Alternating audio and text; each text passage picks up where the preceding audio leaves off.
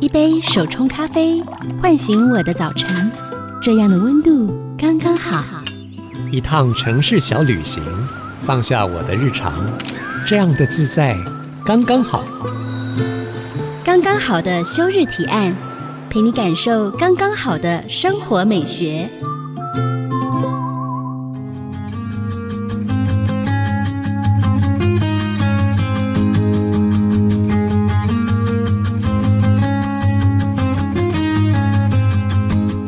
收听的是 IC 之音主科广播，刚刚好的休日提案，我是主持人邱逸轩。刚刚好的休日提案，希望帮大家在忙碌的日常里找到最适合你放松沉淀的方式。每周我们都会找一位提案嘉宾跟我们分享他的休日提案。今天来到节目上的提案嘉宾是长期旅居意大利的饮食作家杨富如老师。那先请富如老师跟听众朋友们打声招呼。主持人好，听众朋友们大家好。馥如老师是一位旅艺作家，我其实看到你的 FB 简介，我觉得非常的迷人。你说自己是一个文艺复兴人，那可以跟我们聊聊看你跟意大利的这个缘分是怎么开始的吗？其实我去意大利哦，最刚开始我是去玩的，去玩，对。但是呢，我因为玩了一年之后回来念念不忘，我第二年又回去。Uh -huh. 那那一年呢，就是在回去的时候就碰到我先生，其实有点阴错阳差啦。我只是回去玩嘛，因为呢那一年我回去玩其实是路过，嗯、就是说我为了要去。英国念书，对。那在念书之前，我想说给自己一个长假，我就去意大利再玩一次。那在玩的时候，就碰到我先生。那其实我妈妈都常跟人家讲说，我好像背了大背包出去，然后就没有回来了。我本来是要去，只有短短的暑假，然后加上一年的念硕士，uh -huh. 台湾的工作我还留职停薪。哇！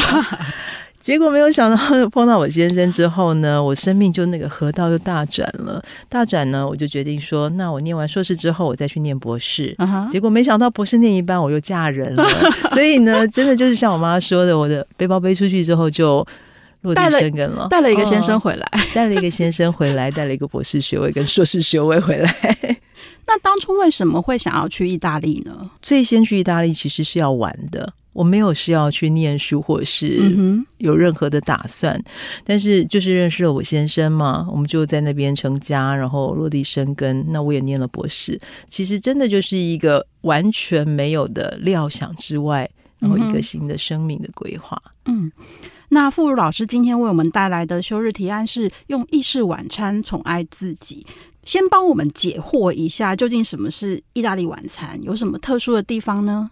其实意大利人哈跟台湾人很像，大家都知道嘛，我们都很爱吃，然后讲到美食，那个眼睛就会噔就有点发亮。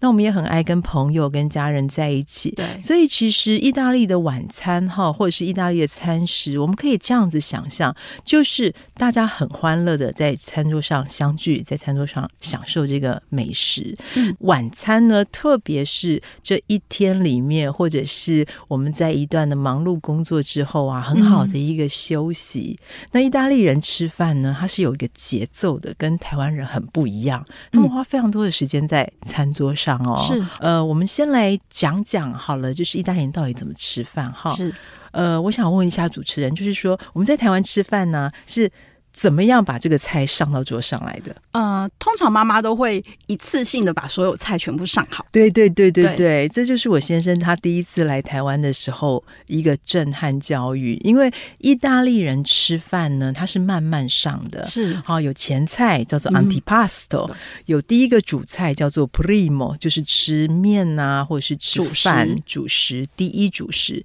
第二主食呢是蛋白质，嗯，所以像肉啊、鱼啊，啊，然后有一些些配菜，最后才是甜点，所以还有一道一道一道上是。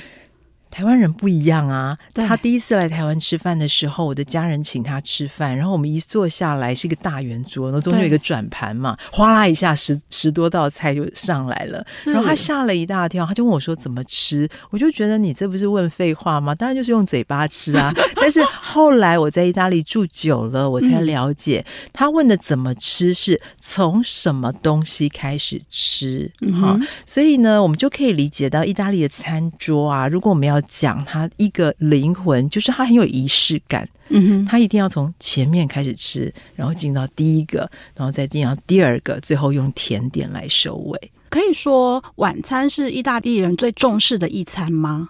嗯、呃，应该是可以这样说，没有错。他们早餐有时候匆匆喝一个咖啡，就是喝一个浓缩咖啡，或者是吃一个 brioche 一个可颂，对，就去上班了。那中餐呢？现在都比较繁忙嘛。好久以前五零年代的时候，可能意大利人他会回家吃中餐，然后这个中餐呢，一吃就是吃了一阵子，还要配上午休时间，是，所以他。下午呢，可能就是大概四点才会开始上班，对对对。那晚餐呢，相对来说，呃，在以前哈，中餐吃的晚，对不对？所以晚餐呢，比较起来就没有那么的大。不过，回到我们现在的状况，就是中餐大家都忙，嗯，很多人可能就是吃一个三明治，然后呢站着就吃完了，嗯，所以晚餐其实就是变成一天的主菜、主餐，加上其实我们忙了一天，我们想要休息了，所以晚餐就会变得相对的重要，也相对的长。那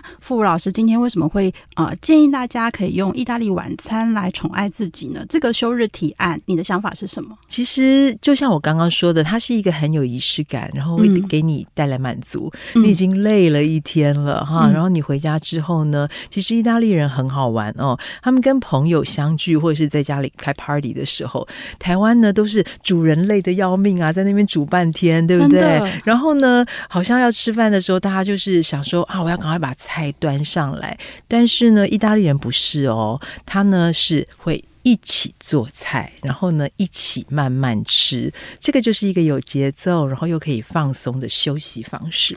一起做菜。的意思是什么？就是呢，譬如说，我今天请逸轩来我家玩，对，对不对？我就会跟你说，逸、嗯、轩，我们今天要一起做菜，不是只有我做哦。我们可能八点要吃饭，但是五点你就可以来，我们就可以开始喝酒了。Uh -huh. 然后呢，边喝酒边备菜，然后一边做，一边做就一边吃。因为意大利人吃饭，他不是我刚刚说的，他有节奏嘛、嗯。所以我们先做完前菜，我们就开始吃前菜，然后等一下呢，前菜吃完之后，我们可能再去下面，再去拌。面好，就一道你要吃什么的时候，你就一道一道这样做，比较没有冷掉，嗯、或者是你事前好累好累做了一大堆菜这样子的感觉。哇，难怪就是大家说，哎，意大利人吃饭的时间可以吃很长，三个小时是常态。其实我看你的书里面写的是八个小时，八个小时是我们的呃宴会，就是像是婚宴啊婚宴，所以就会每一道都非常的精细的时候。应该是说有典礼或是一个仪式的时候，啊、嗯，原来是这样。那您生活在意大利这么长的时间啊，你觉得台湾跟意大利的饮食文化？因为我知道您其实是去意大利之后才开始学做菜的。嗯，意大利的饮食文化对你来讲有什么样的改变？我其实是在英国学做菜的，嗯哼，嗯，那意大利的饮食文化对我来说有什么改变呢？我想应该是学习更慢下来生活，嗯、然后呢，更呃慢下来吃东西这件事情。因为你没有觉得在台湾我们都不会休息吗？嗯，在台湾就是二十四小时这样子忙碌，然后呢，所有的店开的时间都好长，我们甚至有二十四小时的便利商店，对。在意大利没有，他们知道是要休息，而且休息是很重要的。好，那透过吃饭，透过大家一起做菜，透过大家聊天，其实我们一起完成这一道菜，就是一个很好的休息。然后我们再一起吃，一起享受它。嗯，所以等于是，如果我去朋友家一起聚餐的话，不会让那个主人觉得说啊，今天功课好像都落在我身上，我要准备什么菜？你没有觉得那样很累吗？压力超大的。对呀、啊，对呀、啊，而且所有人走之后，嗯、然后还要洗碗，洗碗，对不对？真的，那个就不是休息，而是处罚了，对不对？而且最可怕的是，可能众人皆醉我独醒，因为我还要洗碗、收盘子。真的，那样真的是超累的。所以意大利人，你跟他开趴，你可以很轻松。像是我今天如果要请十个。个人来我家吃饭，我就会分配好说，你要带甜点，你带酒，或者是你来帮我做菜，然后呃，就是来洗菜。那其实大家一起来完成这个我们一起的 party，这种感觉跟只有一个人煮饭，或者是叫 Uber 进来那种气氛仪式感是不一样的。差很多。对。那简单来说，台湾跟意大利的饮食文化最大的差别是什么？除了你刚刚说，呃，意大利人更懂得仪式感，然后跟给自己一个休息的时间之外，嗯，意大利人呢，因为他们普遍来说，嗯，都会做菜。啊，真的，对，普遍来说，好做的好不好是另外一回事，但是他们都会做菜，嗯、因为呢，在家里的养成，妈妈啊、阿嬷啊，他、嗯、就是会带着孩子做菜、嗯、哦，然后他们也喜欢一起做菜，是，所以呢，最大的差别其实也是我在那边生活之后哈，对我一个来说很大的改变，就是我知道这一道菜是怎么做起来的，用什么东西做起来的，而且我会在意它。做这一道菜的食材，因为我们在台湾买现成的太方便了，嗯、对不对？所以我们在吃的时候，我们就很少去想说，哎，这个东西到底是用什么原料做的？嗯、甚至我们也不会问说，这个菜是怎么被种起来的？这个鱼是哪里来的？我们不会问，因为我们就是方便吃，然后很快的就把它吃下肚了。意大利人。完全相反哦！我记得我刚嫁过去的前几年，我每次回去的时候，我爸妈就会叫我带凤梨酥给意大利人吃。啊、然后呢，意大利人很好玩，他们都会问说：“你给我吃这是什么东西？”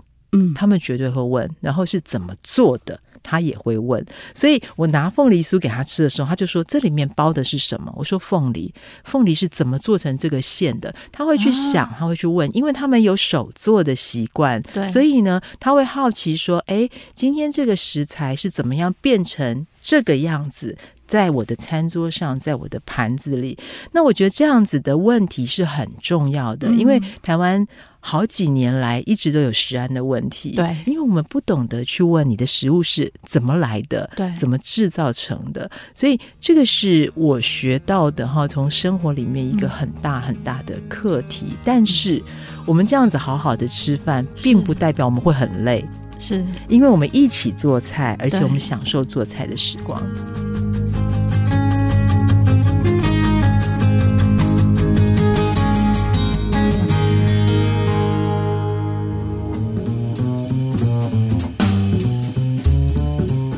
欢迎回到刚刚好的休日提案节目现场，我是主持人邱逸轩。我们要继续和馥如老师聊聊休日时光如何用意大利晚餐宠爱自己。刚我们已经感受到了一份意大利晚餐，这个时光多么的美好。那么馥如老师会怎么建议大家开始享受一顿意大利晚餐呢？其实没有压力，这个前提，对对对对，就是一个最好的准备哈。因为呢，呃。在台湾，我们通常会想说啊，我要做菜，我好像一定要做出一个完整度很高的东西。嗯，可是呢，意大利人他不会这么想，重点在相聚。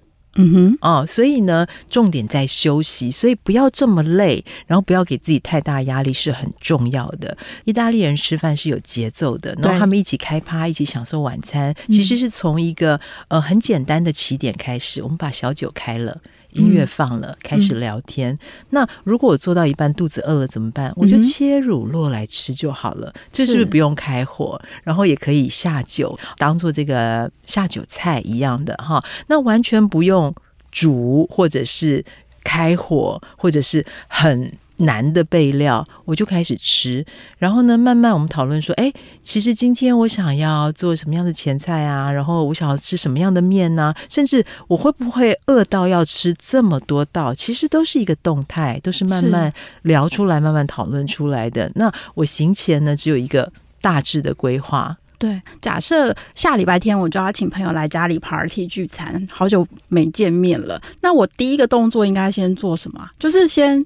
比如说先 Q 人呢，先 Q 大家说，哎，呃七点吃饭，然后五点钟谁可以来，或是说谁可以一起来，我们也准备什么东西？嗯，其实意大利人哈，他是一个很松的民族，嗯、就是说常常我都在形容哈，在意大利生活，你会对意大利人又爱又恨，因为呢，你必须要心脏很大颗，你才能够在那个国家快乐的生存，不然你真的会被气死。为什么？因为他的效率不是那么的高哦。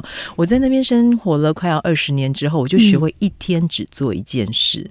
如果我今天去邮局，在台湾呐，邮局你是不是好快抽了号码牌？有时候甚至不用抽号码牌，你就可以开始做你的事情。对。但是呢，去意大利的邮局等一个小时、一个半小时是很正常的。所以呢，我去一天哦，我一个早上，如果我在邮局办好我的事，剩下的后半段我都觉得是我赚到的。所以在意大利生活，你必须要懂得放下。然后呢，必须要懂得适时的休息。是。那回到我们刚刚讲的，我们要怎么样开始一个 party？对，我可能啊，说礼拜天晚上我们要在我的露台上办 party。对，八点哈，嗯，开始吃饭。可是呢，我会给大家一个 range。在台湾，我们就说八点，对不对？八点我们就是八点到，然后八点要开始吃。一进去之后，你最好那个菜都已经在桌上，就可以开吃了。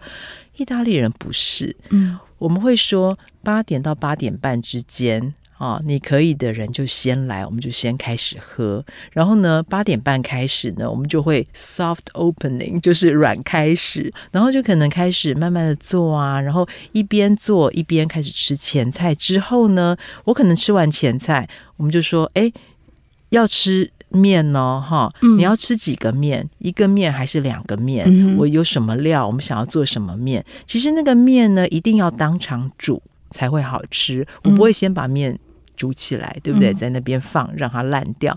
又或我可能，哎，我身为一个主人，我可能要尽一下我的义务，我会做一个局面。那那个局面，它可能就是已经。我做到一半了，嗯，哦，那我吃完前菜之后，前菜吃到一半之后，我再把它推进去烤，是，嗯，那最后再来的这个第二主菜可能是鱼啊，可能是肉，对不对？对，我也会看大家吃的那个状况如何，再决定要不要出第二个主菜，因为。在我要 party 之前，我就会问我的客人：“你可以带酒吗？嗯、你可以带甜点吗？”意大利人他们很好玩，他们其实有时候哈会说：“那我带甜点好了。”他会自己认领。是，那他不会只带一样甜点来，他可能带了好多个甜点。啊、那我们看到有好多个甜点的时候，你就不会想要再吃那么多的主主菜，对不对？对，所以这个是一个动态。哦、那我刚开始就会说，你知道台湾人就会觉得很不好意思。怎么让客人准备这么多东西？嗯、我后来就放下了，因为呢，party 贵在大家相聚，而且贵在放松自己。嗯、你要休息，而不是要处罚自己，所以你一定要放下来，大家一起放松。主人跟客人这样子才会宾主尽欢。所以建议大家先把 schedule 安排的松一点，缓慢一点。今天除了这件事之外，就不要再排别的事情了。对，今天就是我们来相聚，那要吃什么呢？我们就再来看嘛，见招拆招，对不对？对。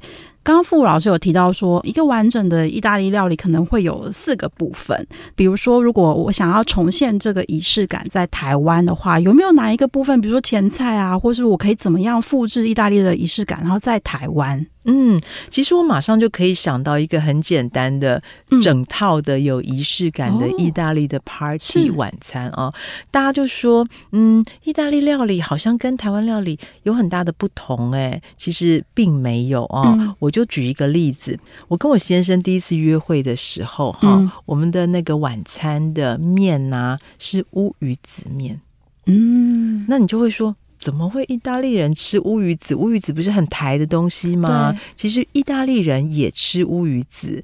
然后呢，他吃乌鱼子的方式，处理乌鱼子的方式就跟我们一样，他是把它晾干的、晒干的。嗯、所以他的乌鱼子拿出来就跟我们在台湾过年的时候买到乌鱼子一模模一样样。是啊、哦，好。那我要说的重点就是，如果我今天要做一个这个四道式的呃意大利的晚餐，邀请朋友来，然后我也不想太累，你就把乌鱼子拿出来。就对了，嗯哼，好，那你就可以切乌鱼子当做你的前菜，对不对？对，然后又下酒，好啦，这个前菜就有了。那面怎么办呢？其实有一道意大利面哦，它叫做 carbonara，呃，就是猪夹，然后蛋汁还有乳酪面。嗯这个面超快的，做起来三分钟，是不是很适合？真的，真的很简单，真的很简单，是不是很适合？就是说，哎，你前菜可能你多准备几个前菜，你吃完之后当场再做也不难。是，嗯，所以这个面呢，如果说大家要做的时候，其实你就烧一锅水，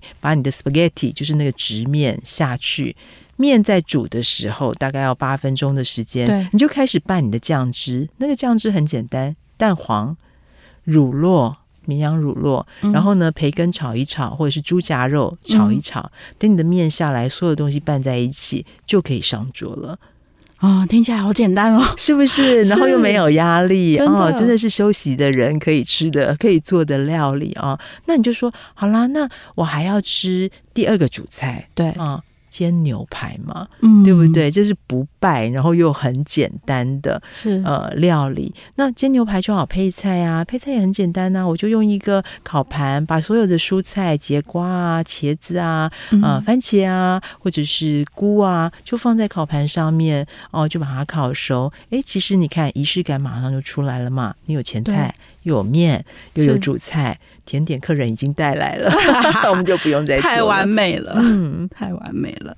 那刚刚呃，傅老师有介绍那道呃猪夹蛋黄蛋汁，乳酪乳酪意大利面，所以这个是新手欢迎的意大利菜。哎，绝对是哦，绝对是。就是在台湾，嗯、呃，比较难买到猪夹肉。嗯，这个猪夹肉呢，其实呃叫做 guanciale。管差嘞，管差嘞，啊，是意大利的很重要的一种腌制的肉品。可是我们没有办法买到管差嘞，对，怎么办呢？你就用培根代替就好了。嗯、哦，那就像我刚刚说的，你一大锅水烧起来之后，面在煮的时候，哎，你先来炒香培根，然后另外一个大碗呢，你就准备好你的乳酪、乳酪粉，然后呢还有蛋汁，搅一搅，面煮好了。放进去，对，肉拌进来就可以上桌了啊！再加上这个胡椒，简简单单，而且非常好吃，我都流口水了。那有没有适合零厨艺的方案呢？因为其实我们在节目前就想说，哎，那零厨艺的人是不是台湾现在 Uber 这么方便嘛？那可以叫一些外卖来，然后就可以很轻松的完成一道晚餐。嗯、呃，其实像我刚刚说的，如果他已经这样简单处理了，嗯、外卖反而好像呃就会觉得是不是多余了，对不对？嗯、如果你可以用冰箱里面有的料啊、哦，然后就很轻松的大家一起来完成你要吃的东西，哎，我们也许就可以不用叫外卖啦，对不对？对。可是如果说哎，真的我今天很依赖外卖的话，嗯，呃，要不你就干脆就是叫进来吃。但是呢，我会建议大家，其实意大利有很多的道地的料理都是零厨艺的。譬如说，最近呃很流行的拿坡里面，好了，哦、对不对？就是看日剧的人啊、呃，可能都会被烧到想要做这个拿坡里面。它到底是什么呢？你就是冰箱打开，任何的呃可能的这个食材都可以拿进来做。这个拿坡里面是怎么做呢？你就去想，如果呃台湾人的冰箱里常常会有小香肠，对不对？对，有香肠或者是热狗，是嗯，三色豆啊，冷冻三色豆对吗？对，番茄酱啊，有所有的东西炒在一起做成酱汁，跟我刚刚说的步骤完全一样，一大锅水。你在烧水煮面的时候，你就来炒酱，嗯、最后呢，把面跟酱拌在一起，哎，你的一道菜又完成了，是不是零厨艺？真的耶！对啊，几乎是零厨艺啊，谁都可以一起做的。那我们休息一下，等等再回来。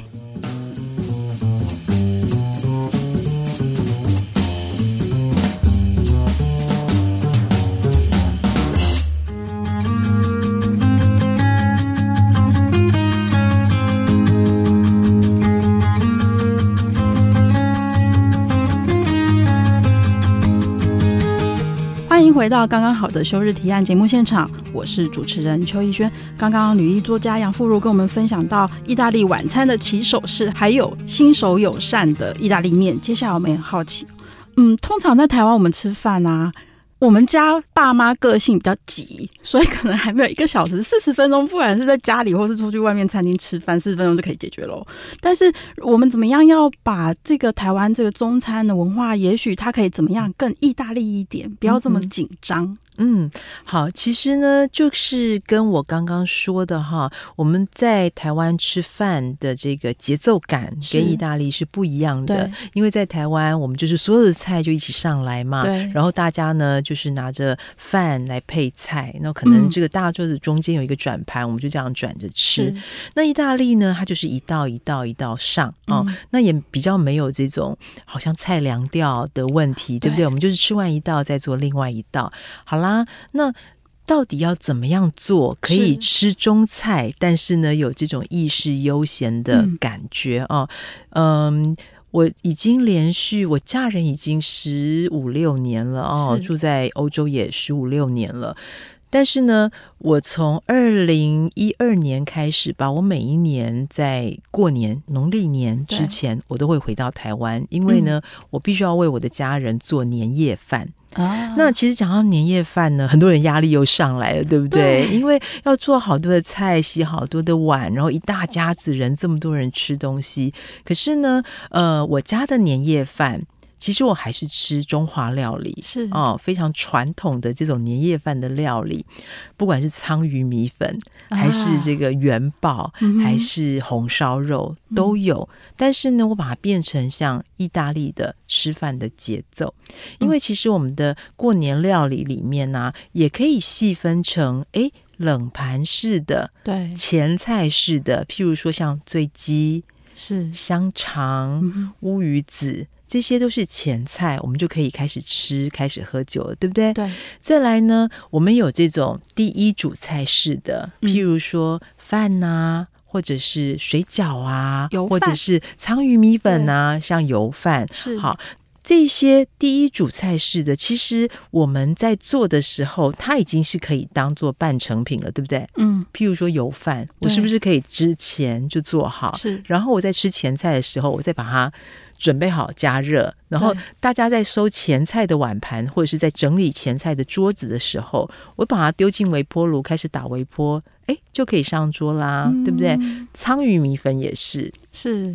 我可以把鲳鱼先煎好，对，米粉的汤底先做好，对，等到大家前菜吃完的时候，我再进厨房一下，十分钟，我把米粉下去，哎，又好了，对不对？所以这样子的节奏就会让。一样吃中菜，可是呢，我们会有意识的悠闲心情。还没有讲完，我们又会要吃挂包或者是元宝蹄膀，对不对？这个也是可以事先准备的啊。元宝我可以前一天就先卤好，对不对？对。然后鸡汤，对，嗯，或者是佛跳墙，这些都是很容易就可以事先准备好了。我吃完第一道之后，我再加热。又可以端上桌了。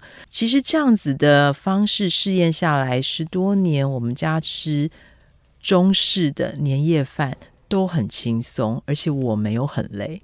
我也可以跟大家一起享受。享受对呀、啊，当然，呃，大家在桌上欢乐的时候，我怎么可以缺？就是缺少？对呀、啊，对呀、啊，嗯。而且样样大菜都没有少耶。没有啊，没有啊，可是还是可以。嗯，就不会好像大家赶快仓促吃完饭，很饿之后，然后诶。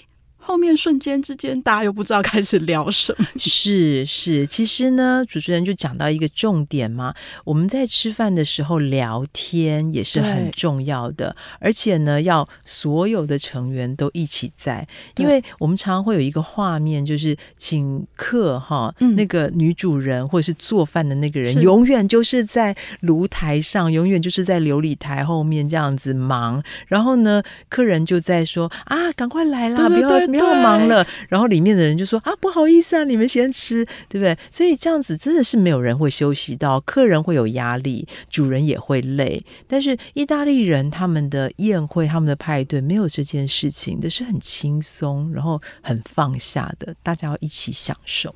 那除了晚餐之外啊，如果想要在家里感受意大利氛围，傅老师刚刚有提到说，你可以放一些意大利的音乐，或者是有没有什么样的方法可以让我们家里更有那种意式风情呢？其实哈，呃，违反大家的这个直觉是意大利人吃饭是很少听音乐的哦，真的，因为他们聊天太大声，音乐的声音盖住，他们其实不太听音乐，是会很会很专注的聊天。你下次去意大利的餐厅吃饭，你去观察一下，他们餐厅很少像我们会放音乐，他们餐厅就是安安静静的。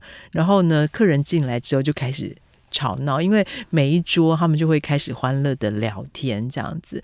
倒是有一件事情跟台湾的餐桌很不一样，就是意大利人吃饭他一定会铺桌巾哦，嗯，然后一定会有口布，口布。对，嗯、那这个东西呢，其实有了桌巾，你的桌上的那个。感觉视觉就不一样了，因为意大利人他们吃饭呢很讲究，眼睛也要有他的那一份。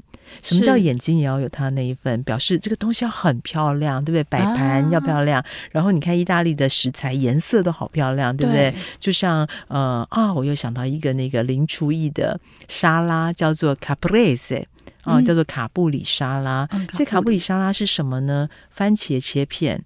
嗯，莫扎瑞拉乳酪切片，对，然后呢，罗勒摆一摆，就是一道沙拉，是不是零厨艺？只要切就好，真的，哦，对啊，白色的莫扎瑞拉乳酪，对，红色的番茄，绿色的罗勒叶，排起来就是意大利的三原色。还有什么比这个更有意大利风情？对不对？所以就是我刚刚说的，其实意大利人他吃饭很讲究，嗯，眼睛也要有他那一份，菜要很漂亮。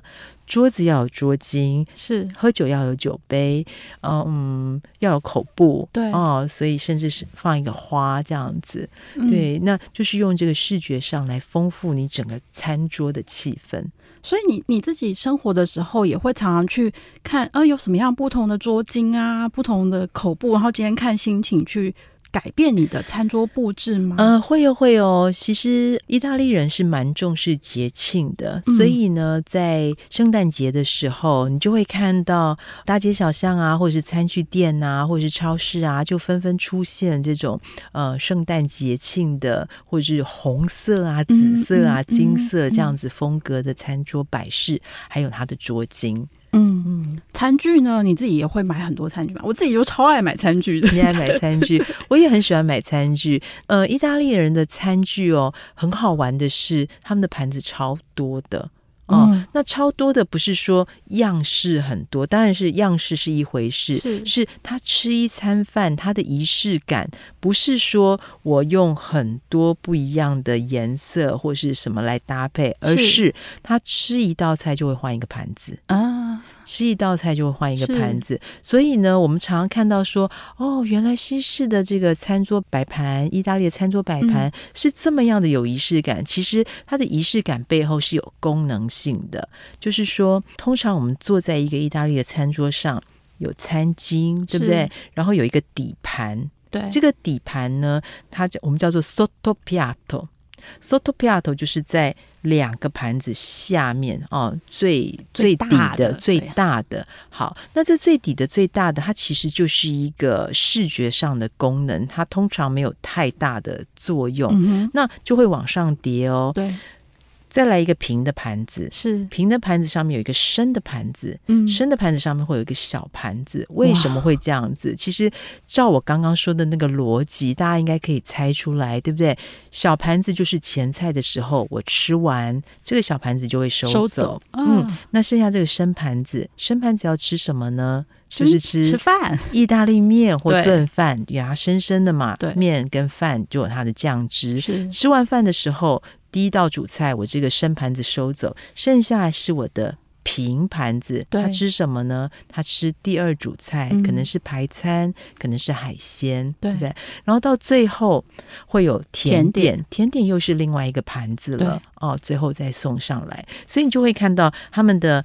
摆餐具的方式是也是依照这个功能性。嗯、我们在看的时候会觉得哇，好有仪式感，对不对？对，可是这个仪式感的背后其实是它的功能性。对、哦，所以甜点的汤匙呢，就会摆在你的这个盘子的上面，是平行的。嗯嗯，大概原则上是这样子的配置。赵父老师这样讲，我自己觉得，如果在现场的话，我也很感觉，就是一是我可能很享受这个过程，然后我也感觉到主人家对我们就是有一种很重视的心情，就是这整个过程是觉得很细致的，然后大家都很 enjoy 在其中的。好，那我们休息一下，等等回来。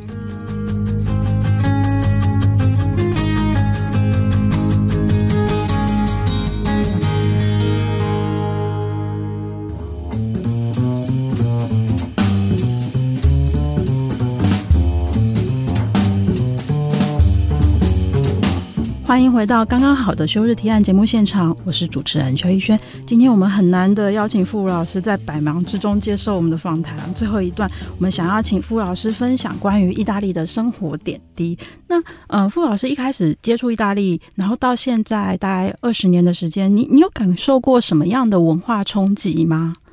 文化冲击啊，其实当然，我觉得。不管是去旅行还是去工作的人，哈，第一个对意大利的印象或是冲击，就是说这个国家怎么这么慢。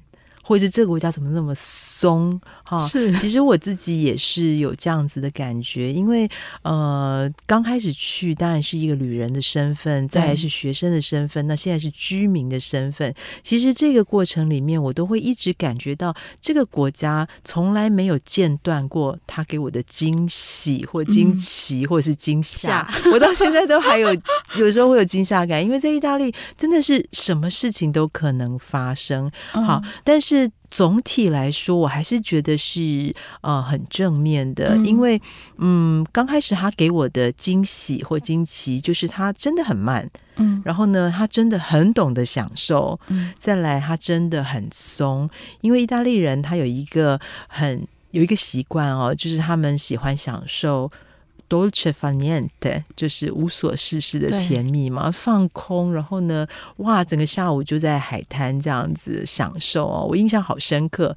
我第一次第一年去，我认识了一个意大利的朋友，然后他就约我说：“哎，我们去海滩玩这样子。”我说：“好好好，那我们就去海滩玩。”那要去的那一天呢，他还准备了哦水果啊，带了一大堆东西哈、啊，就是呃要在海滩上吃。可是那时候我是一个刚从台湾去的人，我们很习惯台湾的节奏。台湾没有所谓的海滩文化，是我们不会在海滩上晒太阳。对，然后你去海滩，你就是坐一下看一下，你就要走，对不对？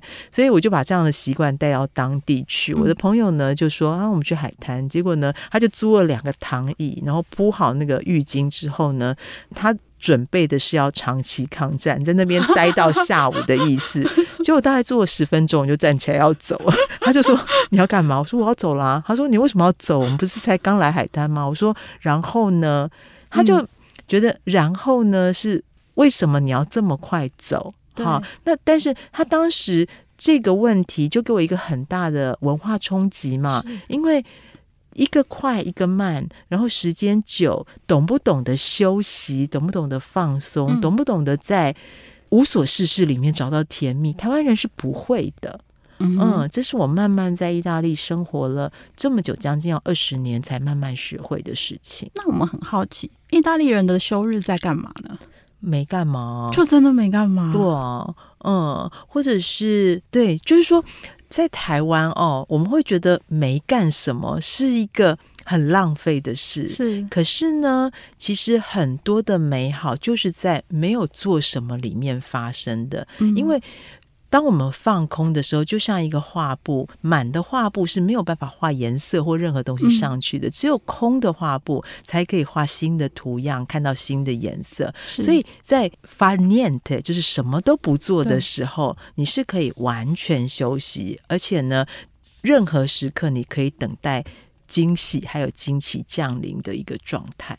真的，那我们也很好奇，傅老师的意大利先生就是。这是一个八卦时间。老强先生是你们通常是半年在台湾，半年在意大利吗？是我半年在台湾，啊、半年在意大利。那我先生呃，他的绰号其实很多哦，很多。刚开始对叫老强，然后后来叫豆豆，现在他叫大宝。因为叫大宝原因，就是因为他太不熟悉台湾的文化，所以来的时候呢，我总是要有点像从头。开始教他，然后我也要一直照顾他，所以呢，呃，我的两个外甥叫做二宝跟小宝，那他就是理所当然变成大宝这样子。好，那其实他来台湾的时间现在慢慢变长了，因为我们在台南定居，是那他会大概留个两个月、三个月左右，嗯、呃，时间就是慢慢拉长中。对。